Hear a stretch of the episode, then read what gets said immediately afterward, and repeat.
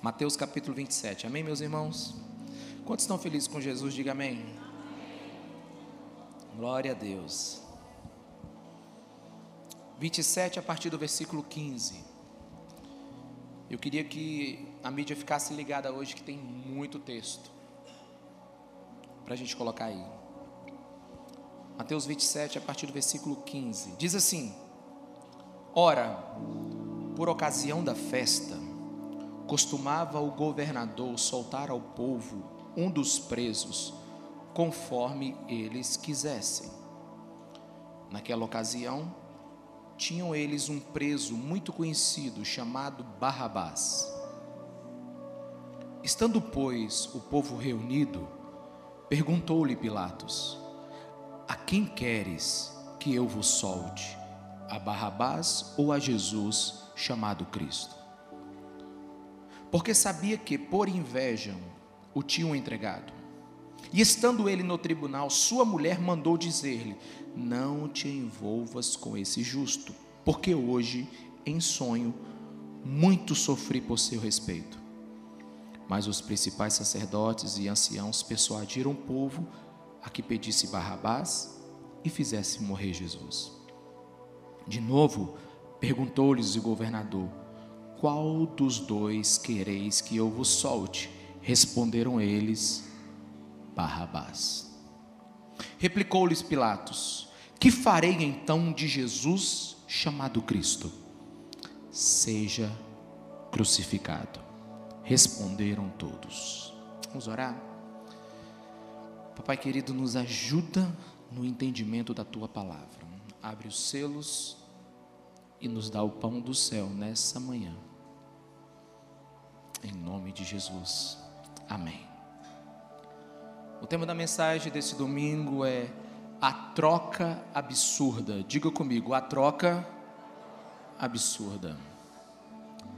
Meus irmãos, existem muitas coisas que eu não entendo na Bíblia. É, outras eu tenho uma certa ideia. O Espírito Santo vai nos ajudando, a gente vai estudando. Mas esse é um dos textos mais estranhamente absurdos que nós temos na Bíblia Sagrada. Por quê? Porque aqui nós temos uma troca absurda. Nós temos um, um tipo de oferta que foi feita ao povo absurda. Vocês desejam Cristo ou vocês desejam Barrabás? Vocês querem que a gente solte Jesus ou vocês querem que a gente solte Barrabás. E quando eu começo a ver isso, eu começo a pensar quem pode fazer tal comparação. Como colocar dois seres tão diferentes e oferecê-los como iguais? A comparação é tão absurda, Cristo ou Barrabás, que seria como eu te fizesse a seguinte oferta: Você quer morar numa casa de praia, com tudo pago, em Porto de Galinhas, pelo tempo que você quiser, ou você prefere ser escravo lá, preso, lá em Pedrinhas. Aí você vai dizer, pastor, que absurdo é esse? É óbvio que eu vou desejar ir para Porto de Galinhas. Já fizeram aqui um upgrade, pediram para ser em Fernando Noronha, tudo bem. Lógico que não tem comparação esse tipo de oferta. Elas são tão distantes uma da outra que é um absurdo você oferecê-las. Mas aqui nós temos uma mais absurda. Colocaram Cristo e Barrabás. E por incrível que pareça, escolheram Barrabás. E a gente precisa entender o que, que esse texto pode nos dizer nessa manhã, amém? Você precisa subir comigo essa montanha para que Deus lhe mostre algo essa manhã. Primeiro você precisa entender que era uma ocasião, como está descrito no versículo 15, que o governador ele dava uma anistia a um preso. Na verdade, isso era um costume judeu, libertar um criminoso na época da Páscoa. E esse, e esse costume era uma representação, um simbolismo da misericórdia de Deus com o seu povo pela libertação lá do Egito. Então era uma forma de lembrar da misericórdia de Deus, era dar anistia a um criminoso. E Pilatos aqui agora tem dois criminosos que ele quer fazer isso. Pilatos está pensando em Jesus e está pensando em Barrabás. Jesus, você sabe quem é, o Filho de Deus, o Santo de Deus, nosso Senhor, o nosso Salvador, o homem que nunca pecou. E Barrabás, quem é Barrabás? A palavra Barrabás significa filho do pai, né? Filho de um rabi, por exemplo, não se sabe exatamente, mas o que se sabe de, de Barrabás é que ele era um assassino, ele era um ativista. Barrabás, atualizando né, o status dele hoje, ele seria como um terrorista, procurado mundialmente. Na verdade, Barrabás era um grande problema para Roma e um grande problema social. Contudo, Pilatos, mesmo colocando esses dois juntos, Pilatos aparentemente tinha a intenção de libertar Jesus, porque ele sabia, segundo o versículo 18 que você leu comigo aí, que Jesus estava preso por causa da inveja dos fariseus. Pilatos sabia que Jesus não era criminoso, e obviamente ele imaginou: eu vou colocar Jesus como uma pessoa tão ruim, que eu vou conseguir libertar Jesus sem nenhum problema. E ao fazer isso, a mulher de Pilatos, no versículo 19, ela diz: é como se ela estivesse chamando o marido ou mandando alguém informá-lo, dizendo assim: vem cá, avisa meu marido que aquele homem tem que ser liberto. E ela disse que ele é justo. Inclusive eu sonhei com ele a noite toda.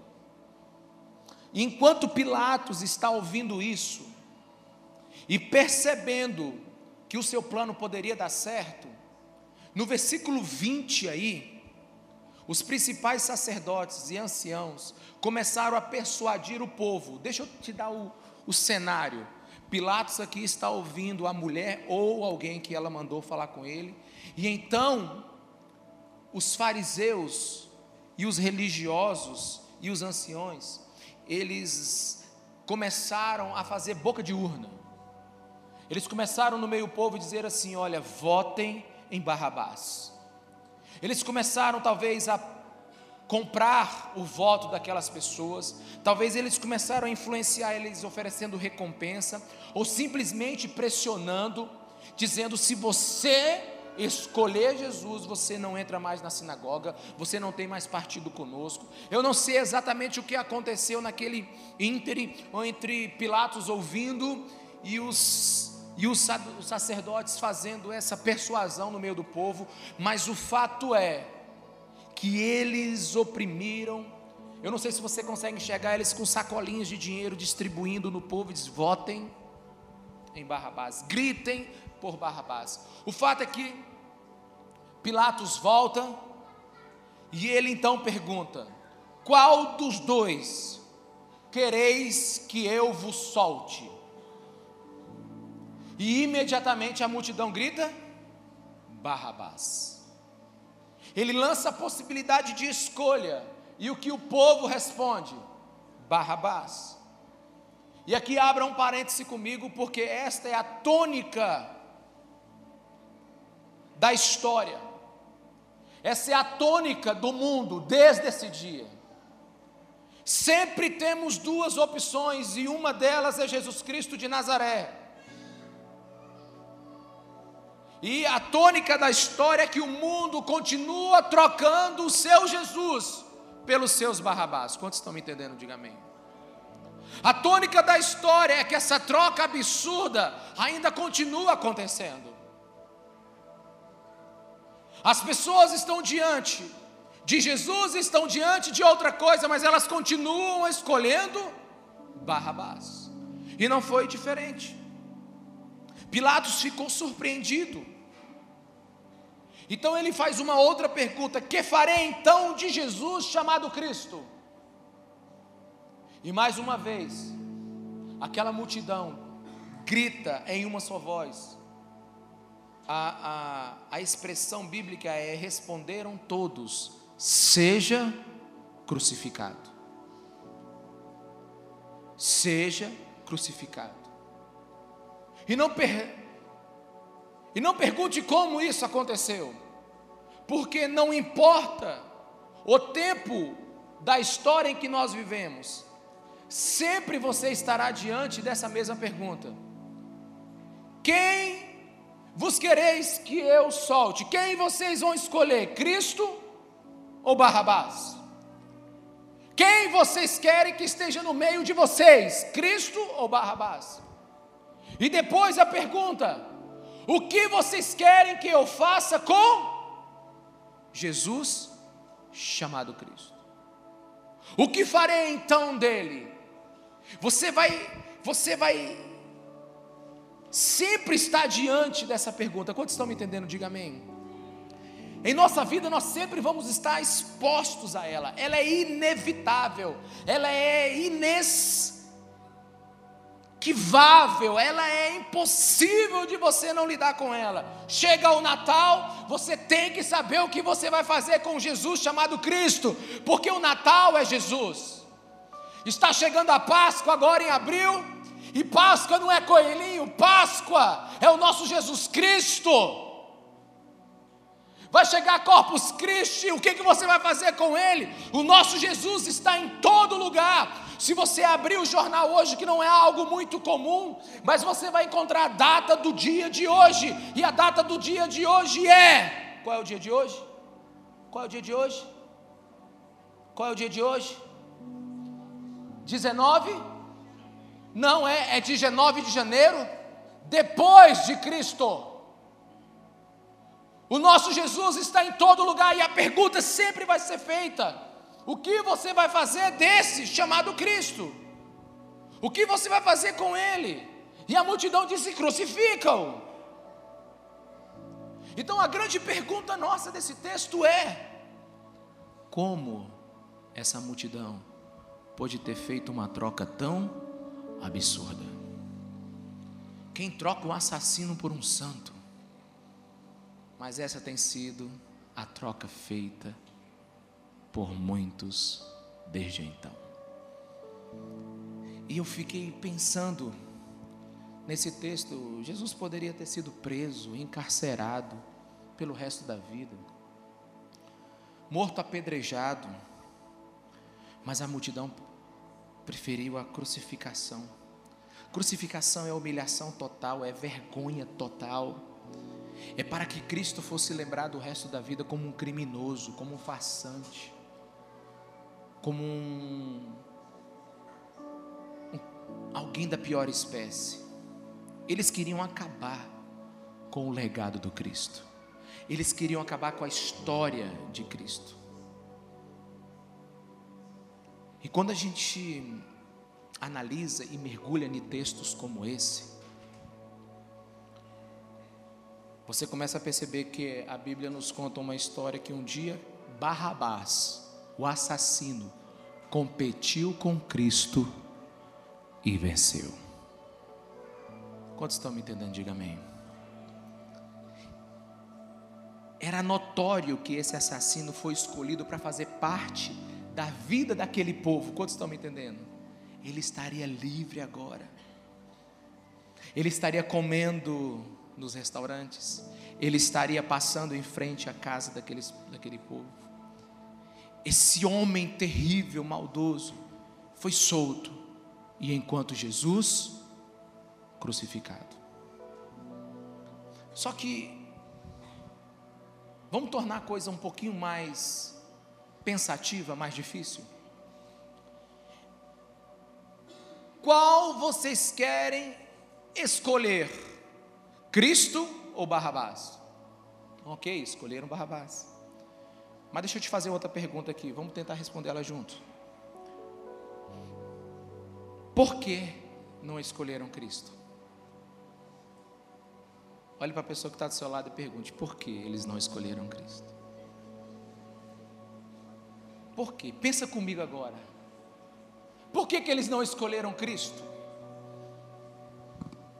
o que fez Jesus para não merecer a escolha daquele povo? O que fez Jesus para ele ser comparado com um assassino e perder? Como é que naquela balança Barrabás pesou mais do que Cristo? Por que não escolheram Jesus? Eu fico me perguntando: será que naquela multidão não havia alguém que foi curado por Jesus? Provavelmente. Será que naquela multidão, será que alguém não foi alimentado sobrenaturalmente pela multiplicação dos pães que está lá descrito em João 6? Será que naquela, naquela multidão não tem uma mãe que um filho estava endemoniado e Jesus Cristo o livrou de toda a opressão de Satanás? Será que naquela multidão não teve alguém que recebeu um milagre, uma, uma boa obra de Jesus? Será que não tem alguém naquela multidão que ouviu que ele foi o que deu vista aos cegos, que levantou os coxos, que curou os leprosos? Será que naquela multidão não tinha alguém que recebeu um milagre do Cristo? Eu fico me perguntando por que, que não escolheram ele, já que naquela manhã, naquela multidão, tinha alguém que foi abençoado por ele. Quantos estão me entendendo? Diga amém. Por que não escolheram Jesus? Será que foi por causa dos seus ensinos? Bem, talvez Jesus seja um farsante naquilo que ensinou. Talvez os ensinos de Jesus não foram bons. Eu não preciso advogar a causa de Cristo, ele é grande o suficiente para se autodefender, mas eu quero me perguntar: será que foram os seus ensinos? Será que foram as palavras de ensino sobre moralidade, sobre ética, sobre viver socialmente justo? Qual o crime que ele cometeu ensinando sobre amar a Deus e amar pessoas, amar o próximo? Será que Jesus é, é, é culpado por estimular uma, uma vida des, desregrada, uma vida cheia de vícios? Será que ele, ele é culpado por ensinar, sabe, andar corretamente? Será que Jesus é um professor de péssimas maneiras? Por que, que não escolheram ele? Talvez ele ensinou individualismo, egoísmo, não sei, mas o que você percebe é que Jesus nunca ensinou isso, eles não têm nada contra o ensino de Jesus. Mas será que Jesus era um pregador interesseiro? Será que ele ensinava para ganhar dinheiro? Será que ele tirava dinheiro de outras pessoas? Por que, que não escolheram ele? Do que Jesus é, é culpado? Ele nunca ensinou para ter proveito próprio, ele sempre ensinou para o bem dos outros. Ele nunca fez nada para si mesmo. A Bíblia diz que ele não tinha onde dormir, passou noites inteiras frias na montanha orando pelo seu próprio povo. Jamais alguém viveu uma vida tão abnegada, tão humilde. Jesus era o Jesus de todos. Jesus era o Jesus de todos aqueles que precisavam. Por que será que não escolheram? O Evangelho de João ainda traz uma, uma, uma, uma resposta diretiva. João 18,40 diz assim: Em resposta, eles gritaram: Não, ele não, queremos Barrabás. E João afirma: Barrabás era um bandido. Qual foi o critério da escolha deles? Por que, que eles escolheram um bandido? Um homem que só ensinou o que é certo, um homem que só fez milagres. Qual é o mal que Jesus fez? Que multidão louca naquele dia. Quantos estão me entendendo? Diga amém. É uma troca absurda. Mas vamos ligar a máquina do tempo agora? Vamos avançar dois mil anos. E aqui estamos nós Pense comigo agora, você está numa mesa agora. Com quem você desejaria de estar? Com Cristo ou com Barrabás? Você está na mesa de jantar, você está numa mesa de conversa, você está num clube social, você está fazendo alguma coisa. Com quem você gostaria de estar? Com Cristo ou com Barrabás? Obviamente vocês vão dizer assim, pastor, que pergunta absurda, mas deixa eu falar com vocês agora. Só que porque a gente é amigo, né? Não responda tão rápido, porque nós podemos estar traindo Jesus por Barrabás que sequer estamos percebendo.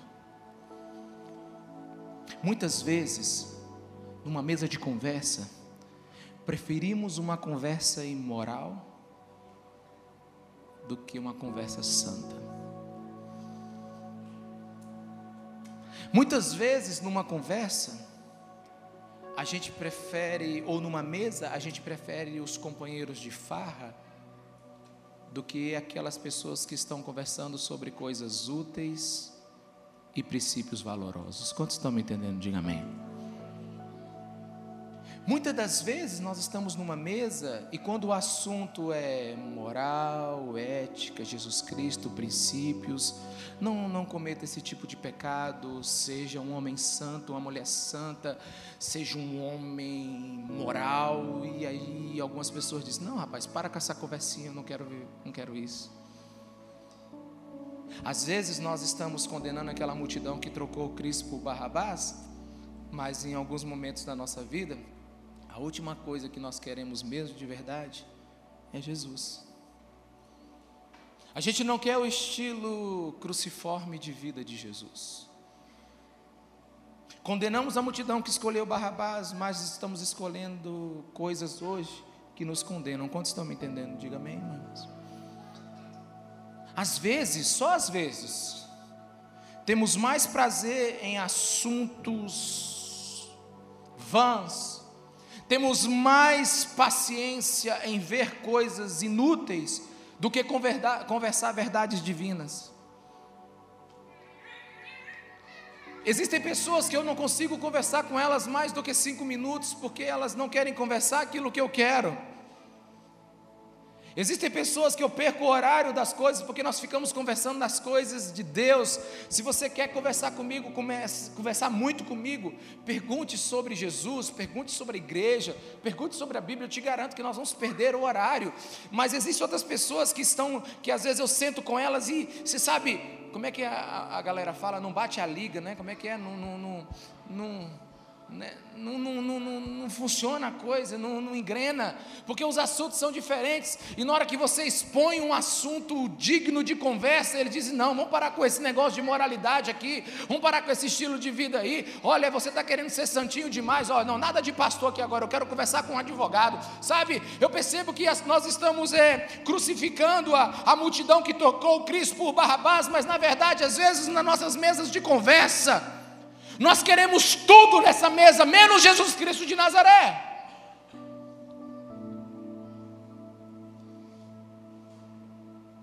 Às vezes nós estamos no nosso trabalho e precisamos tomar uma decisão séria entre uma vida moral ou dinheiro, e você deixa tudo na frente. Escolhe tudo, menos Cristo, que é aquele que te manda só ganhe de forma correta. Nós condenamos uma multidão, mas é possível que a gente esteja fazendo isso hoje. Muitos são tomados por um tédio terrível quando o assunto é Jesus e Bíblia. Com quantas pessoas você pode conversar com profundidade sobre Jesus e a Bíblia, mas eles conseguem assistir uma série inteira de um bruxo de Netflix numa madrugada? Witch.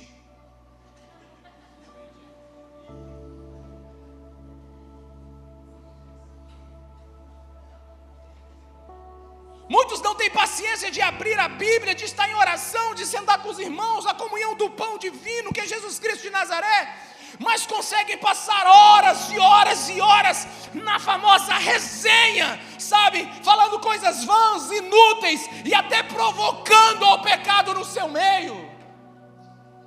Muitos preferem sentar na mesa dos escarnecedores, mas não querem o Cristo. E por que estamos falando tão mal dessa multidão que trocou Cristo por Barrabás?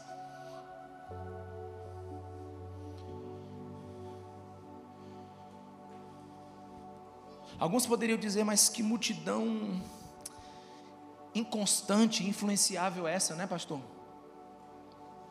E eu diria, claro, na segunda-feira, ramos são jogados na rua dizendo Osana, que venha em nome de Jesus. Jesus é recebido como rei, Jesus é recebido como o, o César, Jesus é recebido como imperador, Jesus é recebido como Deus naquele lugar mas na sexta-feira estão gritando: crucificam. Como é que pode uma multidão em quatro dias mudar de opinião? Como é que eles podem ser tão influenciados por esses religiosos? Antes de nós condenarmos essa multidão, pensa comigo aqui. Quantos já ouviram de Jesus e ficaram maravilhados, mas o traem na primeira oportunidade? Ei, volta para cá, liga o canal aqui. Desliga não. É para você, é para mim. Quantos choram em nossas celebrações? Sabe, que presença de Deus na nossa adoração hoje. Eu gritei tanto que eu achei que, eu, que era o último culto. Quando eu fui ver, eu tinha que parar. Porque a gente tem que dosar a força. Mas eu estava tão eufórico. A presença de Deus, Deus falou tanto comigo. Eu me emocionei. Quantos não são os que se emocionam em nossas celebrações, mas depois estão sentados sorrindo na mesa dos escarnecedores? Quantos vêm à igreja e, e, e, diz: Deus falou a minha alma, Deus falou a minha vida, sabe? A minha alma foi colocada no lugar mais alto, eu pude ver Deus. Mas na primeira tentação, não resiste. Não é o caso de todos, mas uma grande multidão tem escolhido seus Barrabás em vez de Jesus Cristo de Nazaré.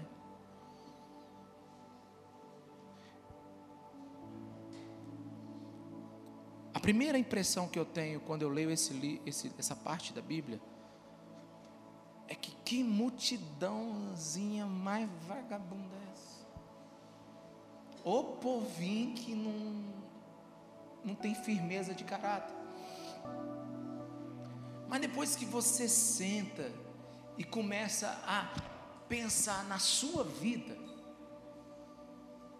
de tanto de Jesus que você já ouviu, e da forma como você vive, você percebe que você já trocou Jesus por Barrabás várias vezes. A gente tem mania de apontar o dedo para o outro e dizer assim, mas. Como é que pode essa multidão ter deixado Cristo e escolher um assassino. Pois é, mas às vezes a gente deixa a presença do eterno que nós sentimos. Talvez como você está sentindo aqui agora, amém? Mas depois, dois, três dias, a gente meio que esquece e troca o nosso Cristo por um Barrabás que se apresenta por aí. Quantos estão me entendendo? Diga amém. Quantos estão entendendo? Deixa o Espírito Santo falar em seu coração. Só que eu, eu, tenho, eu quero ser honesto com você em toda a interpretação desse texto. A gente enxergou esse texto por aqui, amém? Agora nós vamos enxergar esse texto agora por aqui. Eu queria que você abrisse sua Bíblia no Evangelho de João, no versículo 19, a partir do versículo 1. Do capítulo 19, a partir do versículo 1. João 19, 1. Então Pilatos mandou açoitar Jesus.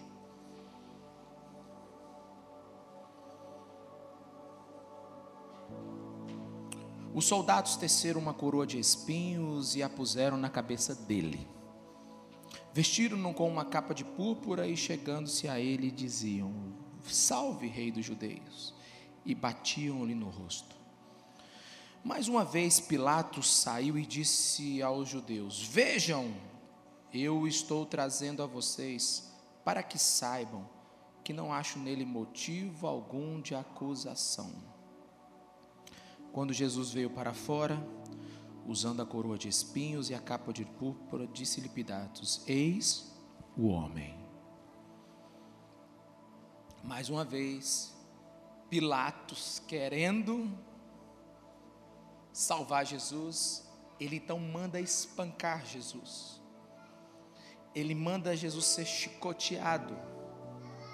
E vem agora à minha mente aquela cena do, do filme do Mel Gibson, chicoteando Jesus, com aquele instrumento chamado azorrag, que tem pontas de osso ou ferro, que quando batem no Cristo, rebentam a sua carne. E agora, só que Pilatos manda os soldados açoitarem, mas os soldados eles fazem um upgrade na ordem. Eles botam uma coroa de espinho e um manto em Jesus. O escárnio é maior. E aí Jesus mostra, e aí Pilato mostra: Eis o homem. Só que a multidão ainda continua a gritar o quê? Crucifica. Agora eu preciso que você ligue agora o seu mundo de Bob comigo. Para aqueles que têm mais de 30 anos, sabe quem é Bob? Bob é aquele desenhozinho onde tudo que ele imagina acontece. Alguém aqui assistiu, por favor, tenho testemunhas aqui, amém? Amém? Obrigado você que já está beirando os 40 comigo. Né? Então, eu quero que você imagine agora Barrabás, ele estava numa fortaleza chamada Fortaleza Antônia. Segundo os, os, os, historiadores, ela, ela estava mais ou menos a uns 300 metros de onde Jesus foi julgado. Quando eu estava lá em Jerusalém, eu perguntei: onde é que era a Fortaleza Antônia? Aí a mulher nos levou a um lugar lá, e onde provavelmente foi o lugar onde é, Pilatos colocou Barrabás. Vocês sabem que Jerusalém hoje é a terceira Jerusalém construída. Então a primeira Jerusalém do tempo de Jesus, ela está mais ou menos a uns 20 metros de profundidade. Ela não existe mais. Ela foi destruída, reconstruída, destruída e reconstruída. E já querem destruir de novo, né? Então nós descemos várias escadas e fomos descendo e descendo. Acredito que descendo mais ou menos ali uns 20, 25 metros. E aí a nossa guia diz aqui: Eis a cela onde possivelmente Barrabás estava. E eu perguntei: Aqui então era a Fortaleza Antônia? Ela disse: Provavelmente. Agora você precisa entender algo aqui agora. Eu preciso que você imagine: Barrabás está preso na fortaleza. Obviamente ela tem uma janela. E obviamente ela está a 300 metros onde Jesus está sendo julgado. E aí Pilatos grita: A quem vocês querem que eu solte? Cristo ou Barrabás? E o que que as pessoas ouvem? Que que elas gritam? Diga Barrabás. Você acha que Barrabás ouviu o que lá na Fortaleza Antônia? O nome dele, Barrabás. Quantos estão me entendendo aqui? Quem vocês querem que eu solte? Aí a multidão grita: Cristo ou Barrabás? Elas dizem: Barrabás. E Barrabás ouve o grito dele. E o que farei do Cristo? E a multidão grita o quê? Crucificam. Barrabás está pensando o quê? Barrabás, crucificam. E aí, poucos minutos depois, chega a guarda, batendo na porta lá, dizendo assim: amigão, sai. E Barrabás ouviu o quê? Barrabás, crucificam. E Barrabás então faz o caminho, cruzes, até o lugar. Chegando lá, ele encontra um homem desfigurado, espancado, com uma coroa de espinho na cabeça, completamente destruído, humilhado. E quando ele espera ouvir a sua sentença, os soldados o libertam e disse: Pode descer. Para vocês entenderem como é que era esse lugar, César tem um trono de mármore onde ele Pilatos tem um trono de mármore onde ele fica sentado, uma grande escada e tem um criminoso de um lado e Jesus do outro. E então, depois desse discurso todo, Barrabás pensando que é ele que vai morrer, que a cruz era para ele, então ele desce. Você consegue ver agora? Bota a tua cabeça para funcionar. Aquele homem descendo livre as escadas, um assassino descendo livre as escadas. Alguém que merecia morrer descendo livre as escadas. Ele olha para trás e não acredita e diz assim. Aí tem a gangue dele lembrar, lá embaixo. E começa a abraçar dele aí, velho, tudo bom? Vamos lá, tenho a treta para hoje à noite já. E ele sai com a gangue. E ele sai feliz, mas ele não está entendendo nada. Aquele que deveria ser condenado, agora ele está completamente livre. A Bíblia não fala de qualquer expressão, de qualquer expressão de gratidão, de qualquer expressão, eu não sei, a Bíblia não fala nada mais de Barrabás. Mas o que ele vê? Ele vê um homem em situação pior do que ele. Então ele imagina: esse deve ser pior do que eu mesmo. Porque além de ser morto, ele foi espancado, ele foi destruído. Quem está captando o que eu estou dizendo aqui? Amém, meus irmãos? Você está conseguindo ver isso, por favor? E no fim? No fim não tem mais notícias de Barrabás. Você já viu quantas crianças chamadas Barrabás? Hein? Você já viu quantas crianças, quantas pessoas são chamadas de Barrabás? Nossa, eu vou dar um, um nome maravilhoso para meu filho. O nome deve ser Barrabás. Deve ter um ou dois no mundo. Por quê? Porque foi um homem esquecido na história. Eu não vejo muitas pessoas assim. Mas agora, você viu assim a nossa história. Você viu assim a nossa história. Agora vamos ver a nossa história assim, de cima para baixo. Como é que Deus viu tudo isso? Como um Deus justo permite tão grande injustiça? Como o profano escapa ileso e o santo é condenado? Como é que os céus concordam com o julgamento desse? Como é que os céus concordam com uma injustiça dessa? Por que, que Jesus, com todo o seu poder, ficou calado, inerte diante daquela ridícula escolha, daquela absurda escolha? Meus irmãos, por que Deus não colocou a coisa em ordem?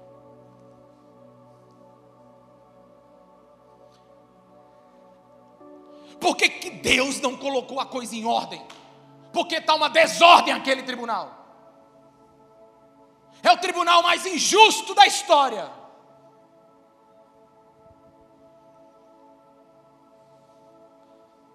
A resposta que eu tenho para você, e a única que eu encontro na palavra de Deus,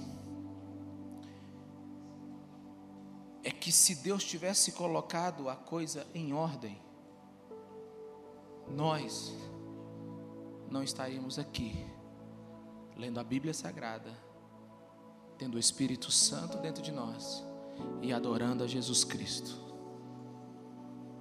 Porque se Jesus abandona a humanidade na hora daquela condenação, e Barrabás fosse condenado e Jesus permanecesse sem ser crucificado, não haveria perdão suficiente para os nossos pecados não haveria caminho de salvação. Se Jesus coloca as coisas em ordem, se Deus coloca as coisas em ordem, em vez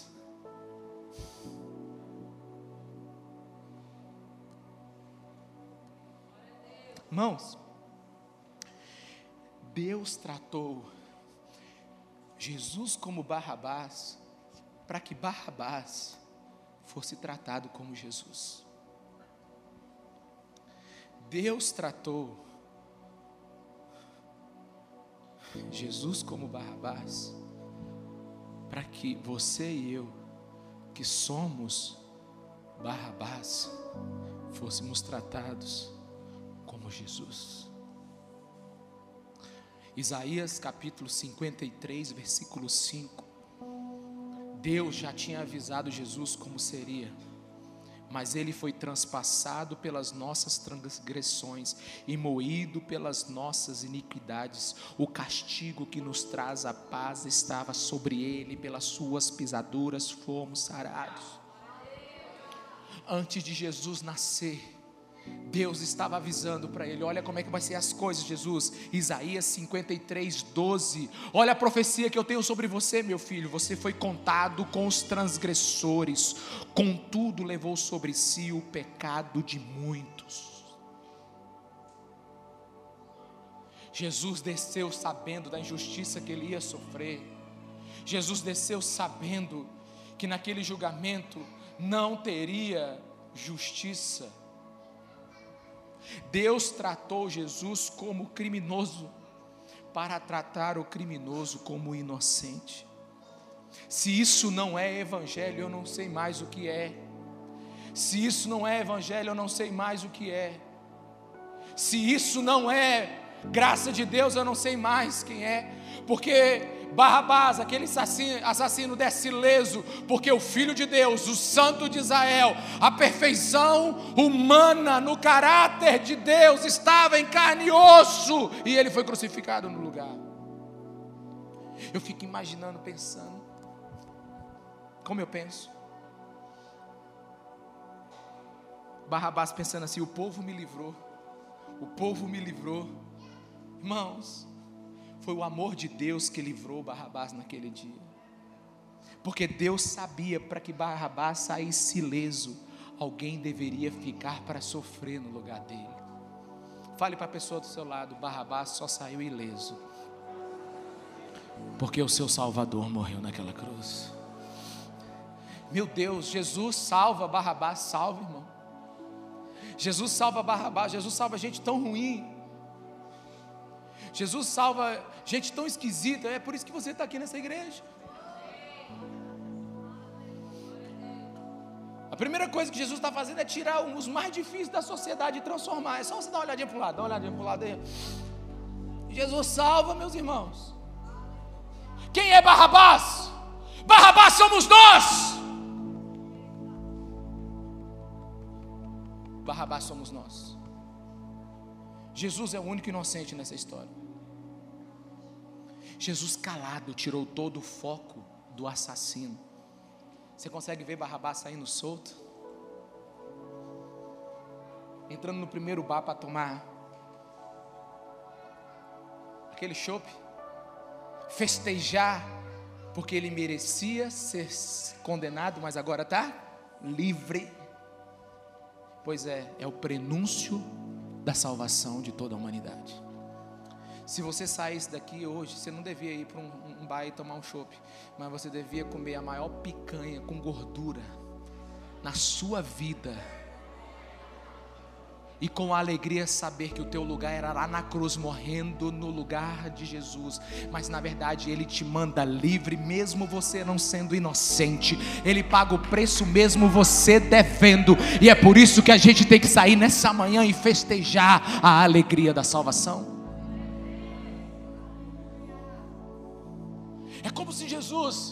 Conversando com o Pai e o Espírito Santo, dissesse assim: Deixa ele ir, deixa ele ir, porque lá na frente muitos vão entender. Porque graça é injustiça, graça não é justiça, graça é o inocente morrendo pelo culpado, graça é favor que você não merece.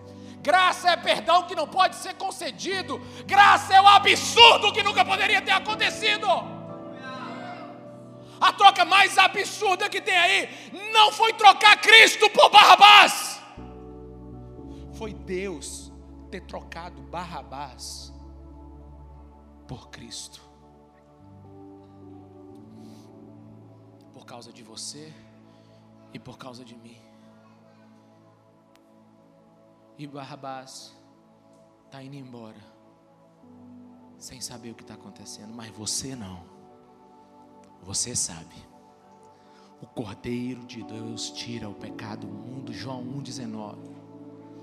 Meus irmãos, como é que a gente pode escolher outra coisa que não seja Jesus Cristo de Nazaré? Como é que a gente pode escolher outro que não seja, seja Jesus? Algumas pessoas bem coerentes, bem sensatas, bem pensativas, razoáveis em seus, em seus medos, em seus temores, na sua fé, fala: Ricardo, me dá só um motivo pelo qual você escolheu o cristianismo. Por que, que você não é adepto a outra religião? Por que, que você não é adepto a outro Deus? Meus irmãos, eu poderia gastar horas conversando com essa pessoa, mas eu digo para ela uma coisa muito simples, depois desenvolvo, claro. Mas eu digo para ela, porque eu não encontrei em nenhum outro lugar, em nenhuma outra religião, em nenhum outro ensino, em nenhum outro lugar, um Deus que morre por mim.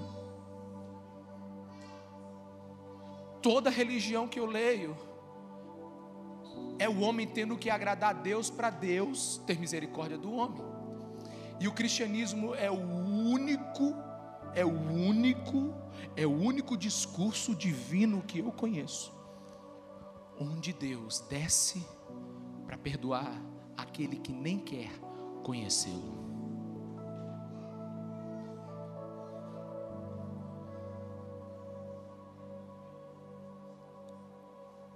Mas eu quero terminar lhe fazendo algumas perguntas diante de tão grande absurdo que a gente vê nesse texto, como é que você tem coragem de escolher outro que não seja Jesus? Se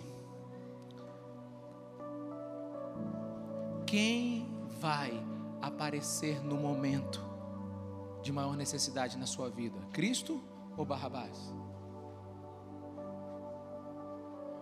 Cristo ou esse mundo?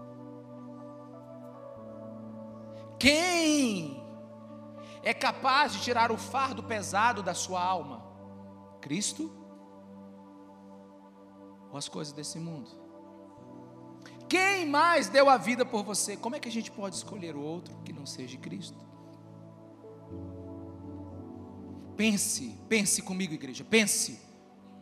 A gente tem que parar de celebrar o Cristo e lá fora escolhermos o Barrabás. A gente tem que parar de chorar com Cristo, emocionados, e depois ficar sorrindo numa mesa com Barrabás.